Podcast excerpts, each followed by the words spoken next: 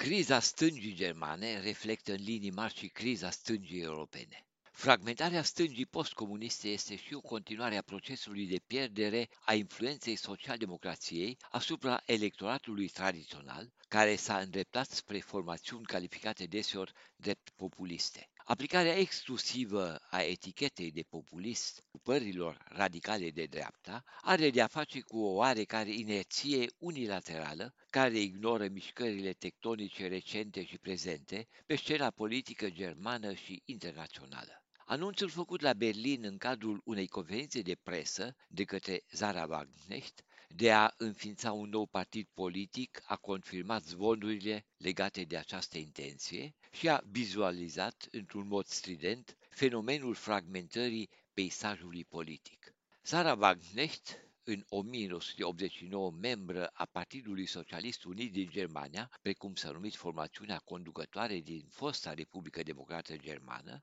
apoi membră a Partidului Succesor Postcomunist, care astăzi se numește Partidul Stângii, s-a transformat din icoana stalinismului din anii 1990 într-o propagatoare a unui conservatorism cu tentă stângistă, neoliberală, ecocritică și xenofobă. Luni s-a produs ruptura așteptată. Banknecht, împreună cu mai mulți susținători din Partidul Stângii, au părăsit formațiunea.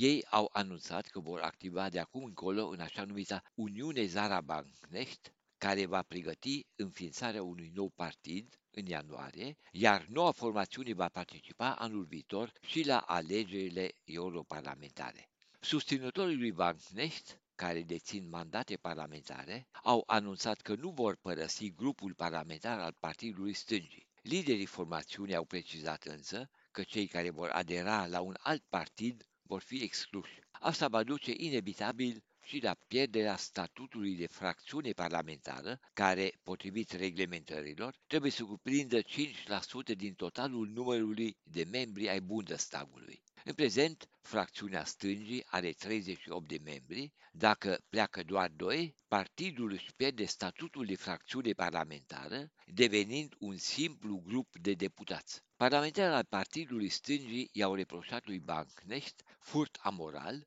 și distrugerea intenționată a formațiunii cu scopul de a satisface orgolile politice. Analiștii vorbesc și despre noul fenomen al personalizării, înțelegând prin asta concentrarea atenției electoratului asupra unei personalități harismatice și ignorarea conținutului doctrinar al formațiunii în fruntea căreia se propulsează. La conferința de presă, Van Knecht a prezentat obiectivele principale ale viitorului partid. A vorbit despre o politică economică a rațiunii combinată cu echitate socială, renunțarea la migrarea necontrolată și la ecoactivism dezorganizat și orb. Traduse într-un limbaj inteligibil, aceste patru obiective ale Zarei Van Knecht pot fi descrise ca un amestec de idei economice neoliberale mixate cu reziduri neosocialiste, cu xenofobie și cu o relativizare evidentă a crizei climatice. În documentul programatic prezentat în fața presei de Van Knecht mai este vorba și despre pace și libertate